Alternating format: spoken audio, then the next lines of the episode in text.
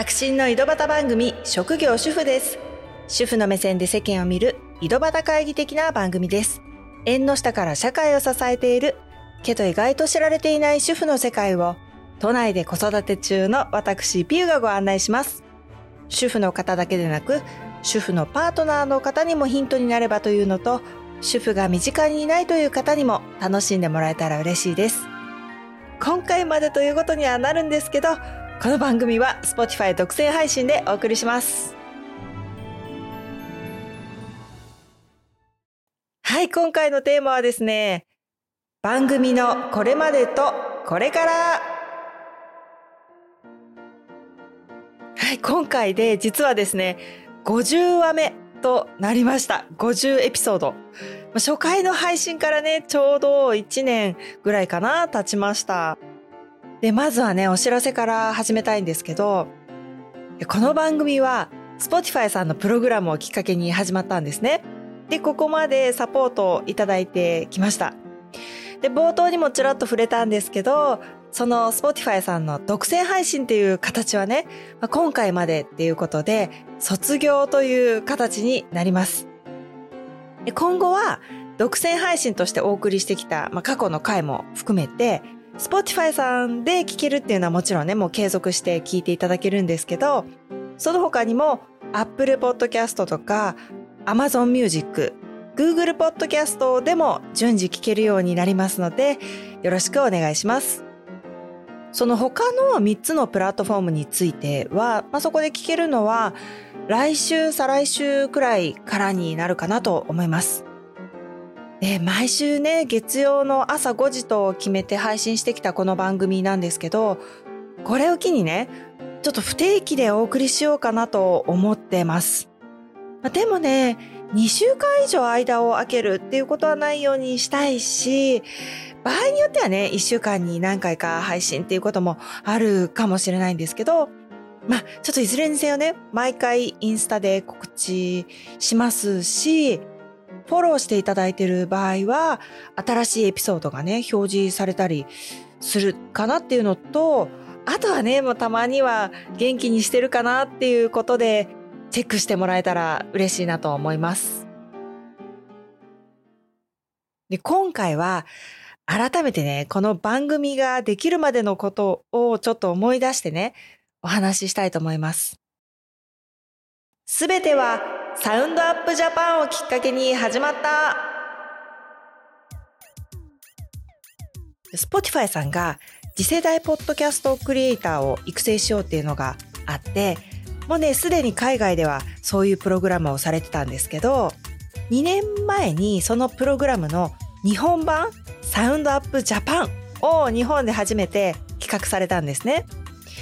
で、その募集が女性10名ということだったんですよ。日本はジェンダーギャップのランキングも低いし、女性パーソナリティの番組もね、まだまだ少ないっていう、まあ、そういう現状があって、だから日本では特に女性クリエイターを育成して多様な考え価値観を発信していけるようにっていうそういうコンセプトだったんですね。私はもともとねラジオを聴く習慣もなかったしポッドキャストも聞いてなかったんですけど夫はね昔からラジオのヘビーリスナーでずっと聞いててでポッドキャストもよく聞いてたんですね。でその中でこの募集を聞いて知ってで私に向いてるんじゃないかっていうことで、まあ、楽しそうだしもし選ばれたらすごいいい機会になるよねっていうので、まあ、応募してみたらっていうふうに言われたんですね。でその最初の応募はフォームだったんですけどどんな内容の番組を発信したいかっていうまあそれが中心だったと思います。で応募するなら今私が発信すること、まあ、したいことっていうのは、うん、まあ、考えて、もうね、こう、初めて長くなった専業主婦としてのね、もう内容かなと、まあ、それだろうなと思って。だとしたら、どんな話ができるかなと思って、まあ、何を書こうかなっていうのを思ったんですね。私もね、ポッドキャストを聞くようになって、で、まあ、ポッドキャストだけじゃないんですけど、主婦の声、発信っていうのって、まあ、少ないなと思ってはいたんですよね、まあ、世の中の声として。だから主婦としての発信も、まあ、聞いてくださる方がいるかもしれないなっていうのもあって、ま、そういう内容かなとこう考えていたんですね。でもねその一方で未知の分野ですねこの未知の分野に選ばれてもいないうちからもう不安になってもしょうがないんですけど でもねこう一歩踏み出すっていうのに躊躇する思いがねどうしようどうしようどうしようどうしようっていうのがあってもうねこの応募のフォームですね。締め切り当日ギリギリになって送信ボタンを押した。では応募したわけですよ。えいやと。でその後はしばらくしてから連絡が来てで次はねオンライン面接をっていうことだったんですね。いや就職試験以来の久々の面接ですね。いやもうね連絡いただいた時はいや面談っていう言葉とかお話をみたいなもうそういうねもう少し砕けた表現だったかもしれないんですけどもう私の中では面接みたいな 認識だったんですね。まあ、ともかくこのポッドキャストというものに対してのねこの現実味がぐっと増したわけですよ。だからその日が近づくにつれてだんだんこう緊張してくるわけですね。もやもやとこう緊張が膨らんでくるんですね。いろんな思いが交錯しました。いやもしかしてね人数がだいぶ絞られた後なのかな？いやどんなお話をするのかな？いや応募は相当あっただろうから面談も相当な数されるのかもしれない。選ばれるわけがないからもう気楽にお話ししたらいいじゃない。いやでもせっかく面談をっていうことだから次の段階に進んだわけだからね。どうせならやっぱり選ばれたいとかねごちゃごちゃねしました。でいざ面談オンラインでねお話ししたら Spotify の担当の方、まあ、女性だったんですけどがねもう本当に落ち着いていらして素敵な方でね優しくて今でもお世話になってる方なんですけど私の拙い話を温かく受け止めてくれたんですよ。もう私もね本当はそういう人でありたい。でもねすぐ焦ったりねこうせっかち早口だったりねもう思い込み激しいとかね早合点一人相撲。まあそれはいいんですけど、まあ、ともかくね、まあ、そういう面談を終えて緊張はしたんですけど楽しくお話できたんですね。で無事10人に選ばれたんですよ。そこからねコロナ禍だったからオンラインで前期後期と講座を受けて最後はねオンサイトでもイベントがありました。でなんだかんだその後独り立ちして約1年配信をして、まあ、今に至るわけですね。でねこの講座っていうのが至れり尽くせりだったんですね。ちょこちょことねこう私の様子とかね Spotify さんから送られてくるものとかを見てたうちの子もねこんな風に言ってましたね。Spotify っていうのはいろいろ楽しいことを考える会社なんだね。ということを言ってました。いやまずね機材がドーンと送られてきたんですよ。中を見たらリュックサックの中にね本当にいろいろ入ってたんですね。立派なマイク録音機。もうなんとね、MacBook まで出てきたんですよ。で、最初はね、太陽かと思ったんですけど、いただけるということで、まあ、ありがたや、ありがたや、という感じでした。やっぱりね、ポッドキャスト始めようっていう時に、機材をどうしようかっていうのはね、一つの大きなハードルですね。今はね、携帯が一つあれば、それで収録して、BGM つけて、配信までできる。とはいえ、やっぱりね、音質とか編集とか、どうしてもね、機材で違いが出てくるんですよ。そこをまずサポートいただけたっていうのは、本当にね、助けになりました。一歩そこで、大きな一歩を踏み出せたんですよ。で、それ以外にもね、これまでにいただいた文房具とかね、細かいものはね、あげたらキリがないんですけど、ホワイトボードとかね、サウンドアップのロゴ入りの T シャツ、トレーナーなんかもあって、いろいろね、我が家には今ね、サウンドアップ、Spotify グッズっていうのがあります。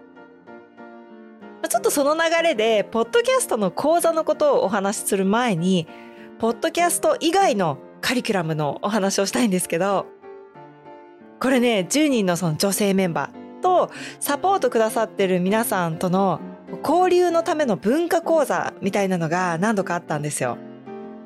その中で、抽象画を描くっていうのがあったんですね。これにうちの子供たちも参加させてもらいました。これオンラインだからね、まあ絵を描くっていう、うちで絵を一緒に描いたっていうことなんですけど、まあ抽象画っていうことでね、自由にやってくださいっていうことではあるんですけど、我が家はね、自由にやりすぎて、アクリル絵の具をたくさん使うんですけどね、それをもうキャンバスの上にたくさん乗せて、割り箸転がして後をつけて、ケタケタケタ大笑いとかね。もう金箔もセットでいただいたんですけど、それがね、ひらひらひらって飛んでて、ああ床についたあ取れないわあどんどん細かくなっちゃう床がキラキラになってくみたいな。新聞紙をね、一応引いてたんですけど、こうひらひらね、行っちゃったんですよね、新聞紙の外へ。で、ああ、そこ歩かないで歩かないで、絵の具落ちてる。あ、もうちょっと早く、とりあえず手洗ってきて、とかね。もう大騒ぎで、ずっと私が叫んでるっていうね。もう一緒にズームに参加してた皆さんには申し訳なかったんですけど、もう我が家だけね、大騒ぎですごいうるさくしてしまったんですね。もうてんやわんやすぎる参加だったんですけど、で、この参加して絵を描いて終わった後に次男が言ってたのがさっき言ってた感想ですね。Spotify っていうのはいろいろ楽しいことを考える会社なんだね。これですね。それからね、実際の講座は、なんと言ってもね、ファシリテーターが豪華だった。ファシリテーターを務めてくださったのが、有名ポッドキャスト番組、古典ラジオの樋口清則さん、それからアジナ副音声の平野咲子さん、もうどちらの番組もね、過去にジャパンポッドキャストアワードで大賞を取られた番組ですけど、そのお二人です。番組の骨格をねどう考えていくかとか技術的なこととかね時にね活躍されてるポッドキャスターさんがゲストに来てくださったりもありました。で他のポッドキャスト番組を研究するなんていう日もありましたね。それをね率いてくださるのがファシリテーターのお二人なんですけどさすがのお二人でねなんというかね一言で言うとクレバーもう本当に魅力あふれるお二人でした。講座もよく練られた内容でそれをね樋口さんの一切飽きさせないこう無駄のないねユーモアあふれる進行。で平野さんのね的確な視点と気配りアドバイスもうこれでね深めていくわけですよ。もう課題も毎週出たんですけど適度な負荷というかねもう楽しみながらステップアップできた感じでした。いつも濃密な2時間でね、夜だったっていうこともあって、我が家ではね、講座のある日は夫が早めに帰宅してくれて、で、講座の間ね、子供たちがうるさくしないように見ててくれたんですね。で、このお二人とね、自分のポッドキャストをじっくり相談できるっていう面談の機会もありましたし、前期の最後にはね、なんと前期最優秀みたいなことでね、こう賞というか評価もいただきまして、もう本当に身に余る光栄というかね、責任感というか、そんな感じで前期を終えまして、後期はおのおのね、カバーアートを考えたりとかして、で、最後に前回とね、前々回に収録でお邪魔したのと同じ場所のスタジオでの収録をしたんですね。これが職業主婦ですの第1話目ピアノのエピソードの回になるんですね。この時は無音のスタジオででマイクを前にヘッドホンをしてね。で一人語りだから一人でスタジオに入るわけですよ。でガラス越しにミキサーの立派な機材がある部屋ですね。でミキサーの方とか Spotify の方とかあと編集を業務にされてる方とかで私と同じくこうサウンドアップのね仲間の数人とか、まあ、何人もがねガラス越しにいるわけですね。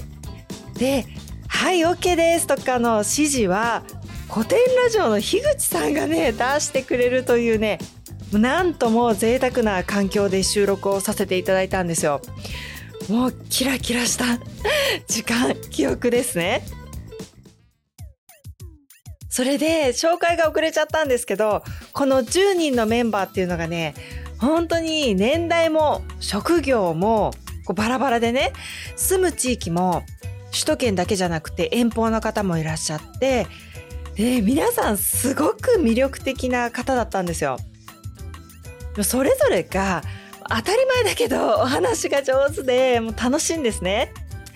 でオンサイトの直接もお会いして食事の機会なんかもあったんですけどオンラインでね毎週会ってると意外とね直接会ってもすぐに打ち解けられたりしてで嫌な感じで押し出してくるとかねもうギスギスとかもそういうのは全然なくてとにかく皆さんね楽しい方ばかりでした。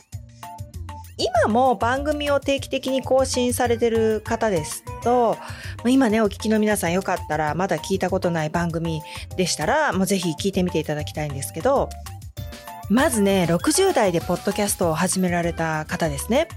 今ね、シルバーガールの楽しいトーク、オーシャンベリーっていう番組をされてます。もう明るくてね、前向きな人柄がすごい魅力的な方ですね。それから、番組名「ノットストレート。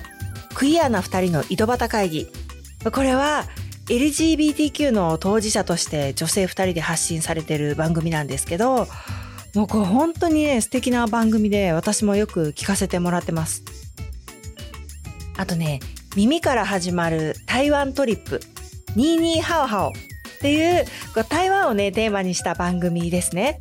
こちらはフリーアナウンサーをされてる方がね、パーソナリティで、で、ラジオの経験も終わりなんですよ。だから、もう講座の中でね、もうそこからのこうアドバイスっていうのを、こう他のメンバーに惜しみなく与えてくださってましたね。それと、民族学研究をされてる方の、優しい民族学っていう番組ですね。彼女はもともと民族学のトークイベントなんかもね、開催されてた方でして、他にもね作家さんとかね皆さんがそれぞれの世界で活躍されててで年代もね幅広いっていうので普通に主婦の生活だけしてたら交わることのなかった方ばかりだったんですよ。もうこれね最後はねオンサイトで2日間集まって講座を受けたりしたんですけど本当に非日常感の半端ないね。もう何だったら夢かなみたいな時間でした。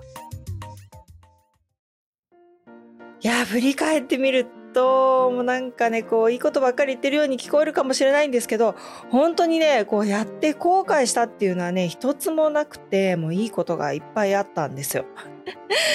これね前期の講座の感想で Slack に書き込んだのを覚えてるんですけど自分の世界っていうものがすごく広がったっていうところでねどうしようどうしようと思いながらも一歩踏み出してサウンドアップジャパンに応募した自分を褒めてあげたい。これがありますね。そもそもから言うとポッドキャストっていうものを知った、まあ、それにね親しめたっていうところがまずね大きかったんですよ、まあ、これはね夫によるところも大きいんですけどポッドキャストってね耳から聞いてるとしかもね聞き続けるとそのパーソナリティの方をね勝手に友達みたいに思えるっていうかねすごい親近感を感じるし、まあ、面白いしねためになる番組も多いですよね。主婦が家でやることって耳は開いてたりするから、まあ、手は動かしててもね耳は開いてたりするから夕飯の下ごしらえとか単調でつまらないと思えるようなことも、まあ、聞きながらだとねニヤつきながらできたりとかまあ、散歩に行く時とかでもそうですけど楽しい気分になれるんですね。でいざそれを自分が作るとなってどんな番組にするか考えるっていうところももう新鮮でしたし何よりねこうデジタルリテラシーというのかなもう学びがありましたね。いただいた Mac これまでねパソコンは私 Mac を使う機会がなかったんですよ。なんとなくちょっと敬遠してたというかなんとなくこうまあ声もなかったんですけど最初はまあ、やっぱり戸惑ったんですね。いやまず指の操作も違うし慣れると Mac の動きをねこれまで使ってたパソコンの方で応用できたりしてそんなに違いは感じなくなってくるんですけど最初はねこういろいろ調べながら3本の指の操作とかね してましたね。慣れると本当 Mac ってシャットダウンしないでさっと使うことが前提なのがねすごい便利だしキーボードを打った時のあの独特な感触と音、あれがね、ちょっとね、癖になるというのもあるしね。編集で Adobe のオーディションを使ってるんですけど、これを覚えたっていうのもね、大きかったですね。それだけじゃなくて、会社員時代に使う機会のなかったパワポとかね、まあ、最終的には Google スライドで講座の最後にね、プレゼン資料を作ったんですけど、それをまとめるっていうのもね、結構楽しくできました。Zoom は何度も使ってたんですけど、 Slack は初めてだったんですよ。これもね、なんかね、やってる、かっこドヤ顔みたいなね そういう気分に勝手になれました。まあね、ほんといろんな体験をさせていただきました。もう Spotify さんにはね、感謝しかありません。私はね、これからも、ポッドキャストは Spotify で聞きます。はい。それでですね、今回は一応区切りの回ということで、ちょっとご存知の方もいらっしゃるかと思うんですけれども、もうこれまでにも登場いただいたことのあるポキさんとちょっとお話をしたいと思います。ポキさんよろしくお願いします。はーい。ポーキさんさっき職業主婦です聞いてくれてたね。はい。どのエピソードだっけ？えー、っと、一番新しいあの後編のやつ。山あり谷あり放送室とのコラボの回ね。はい。ポーキさんすごい何回か笑ってたよね、イヤホンしながら。うん。どのエピソードで笑ってたの？えー、っと、20人乗りのボートを持つときに、お母さんが持ってなくて、で、お父さんが持ったらすごい重かったみたいな、そういうエピソードで笑った。知ってたよね。うん。なんか、なんか何度か聞いたことあるんだけど、改めて聞いて面白いなと思った。お父さんよく言ってるもんね。うん。他にはあった？他には、うーん。あのコラボしてるあの二人組の人が、えー、っと、なんか、ツッコミとかたまに入れてきて、そこが面白かった。本当だね。うん。他にも何かあった？他にはね、えー、っと、あの、お父さんとお母さんが初デートの時に、明治村行ったところかな。そこは多分初めて知って、なんか、お母さんとかのことを、なんか、一つ知ることができたなって思った。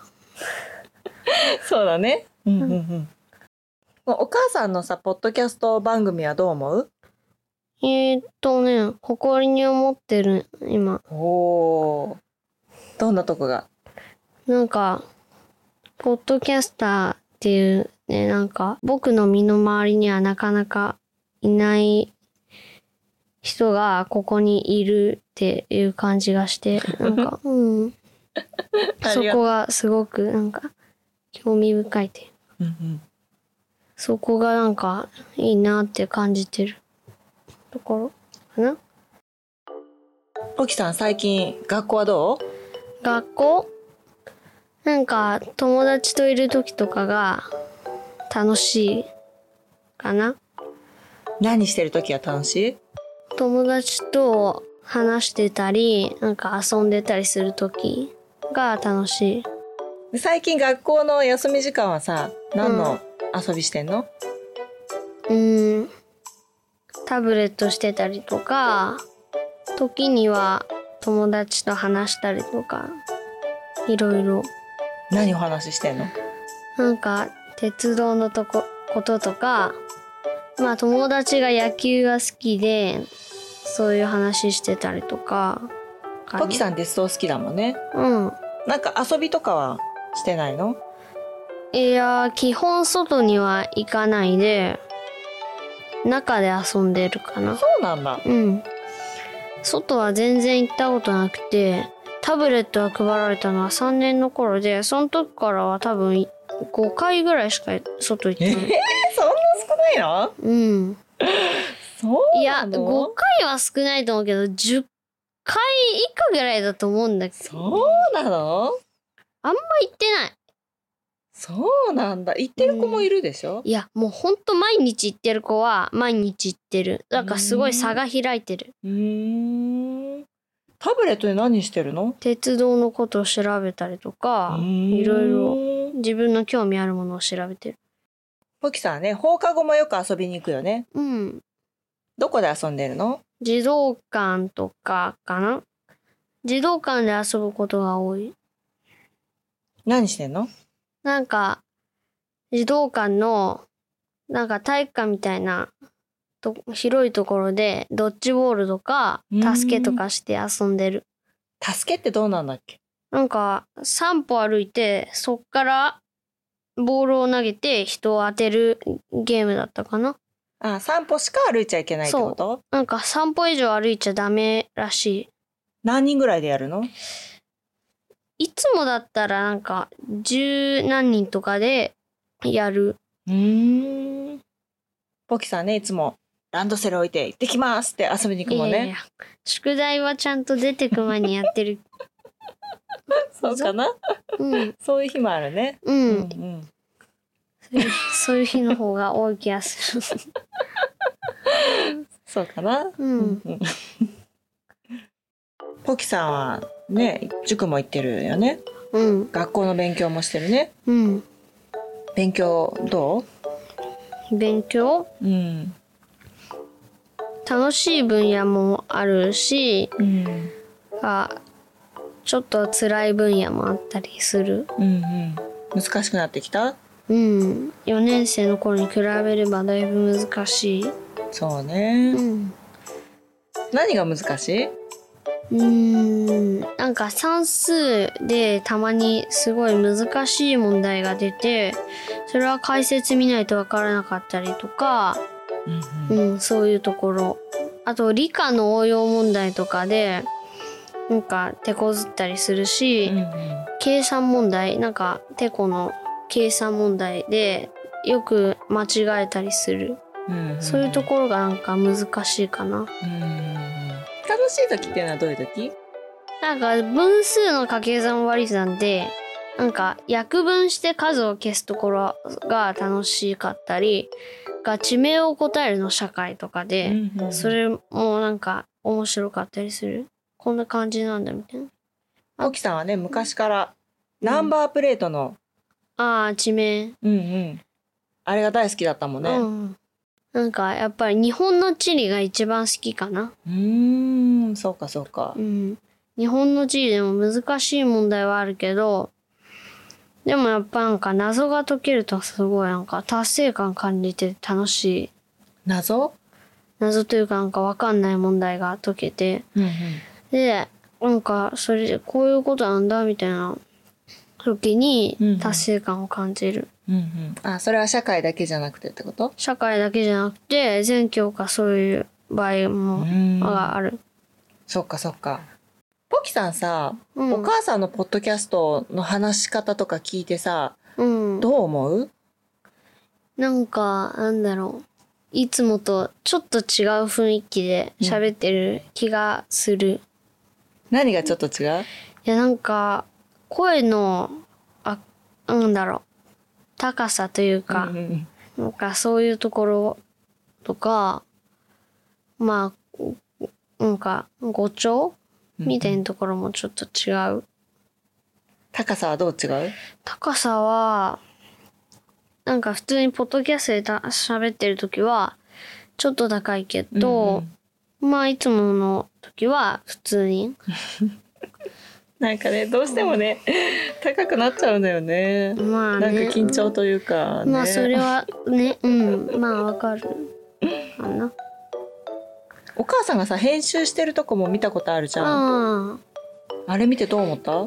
いや、すごいなって、なんか、すごいもうパソコン使い慣れててる感じがして、やっぱなんか、プロだなって感じたりとか、よくあんなパソコン何をやってんだろうみたいな時もあるし、うんうんうん。まあなんかとにかくすごいかな。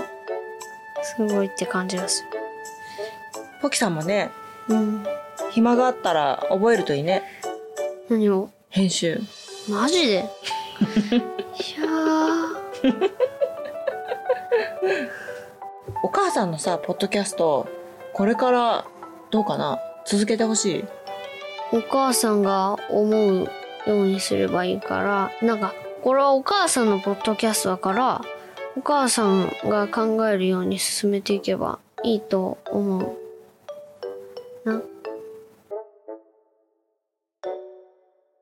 ポキさんねいろいろありがとうございました。ありがとうございました。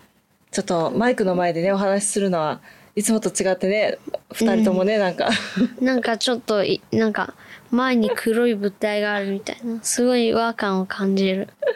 なんかね普段と同じようにはねちょっとお話うん。できなかったけどちょっとね、うん。ちょっとたでも楽しいところもあったね。うん。なんかいろいろ話してるうちに、なんか楽しくなってきた？なんか慣れて楽しくなってきたうんうんうんかな。慣れてきたねちょっとうね、ん。まあちょっと慣れたところでね、うんあの今回はおしまいということではい。はいありがとうございましたありがとうございました。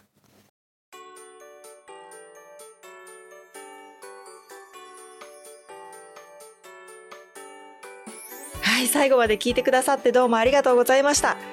冒頭でもお伝えした通り、この番組は今回をもちまして Spotify 独占配信を卒業して、でこれからはね、まあ来週、再来週あたりになるのかな？Apple Podcast、Amazon Music、Google Podcast でも順次聞けるようになります。よろしくお願いします。もちろん引き続き Spotify でも聞くことができます。よろしくお願いします。白真の井戸端番組職業主婦ですもしよかったら番組のフォローボタンを押していただけたらと思います。新しいエピソードが追加されて聞いていただきやすくなりますし私の励みになります。ご意見ご感想などメッセージもフォームやインスタグラムで送っていただけると嬉しいです。それではまた。